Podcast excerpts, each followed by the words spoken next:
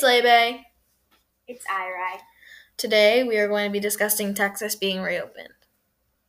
If you didn't know, a couple days ago, Texas Governor Greg Abbott announced the reopening of Texas. He's ending the statewide mask mandate next week, meaning it won't be mandatory to wear masks. Essentially, all stores, restaurants, theaters, and other businesses are now open.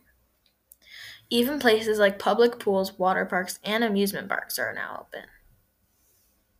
And there's no limit for how many people there can be. Abbott states that it's now time to open Texas one hundred percent, adding that Texas has fought this pandemic for so long that people and businesses don't need the state telling them how to operate.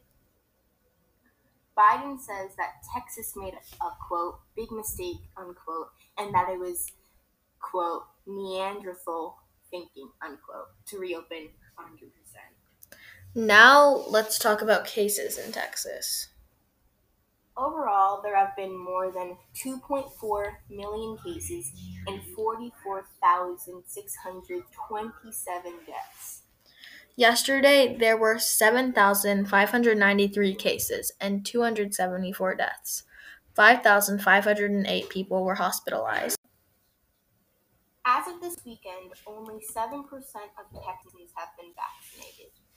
Thank you to texas tribune dot org, the New York Times, and gov dot texas dot gov for this information.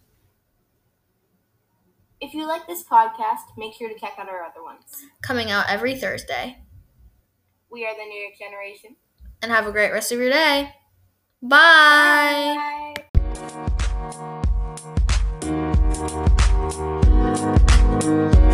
Bye.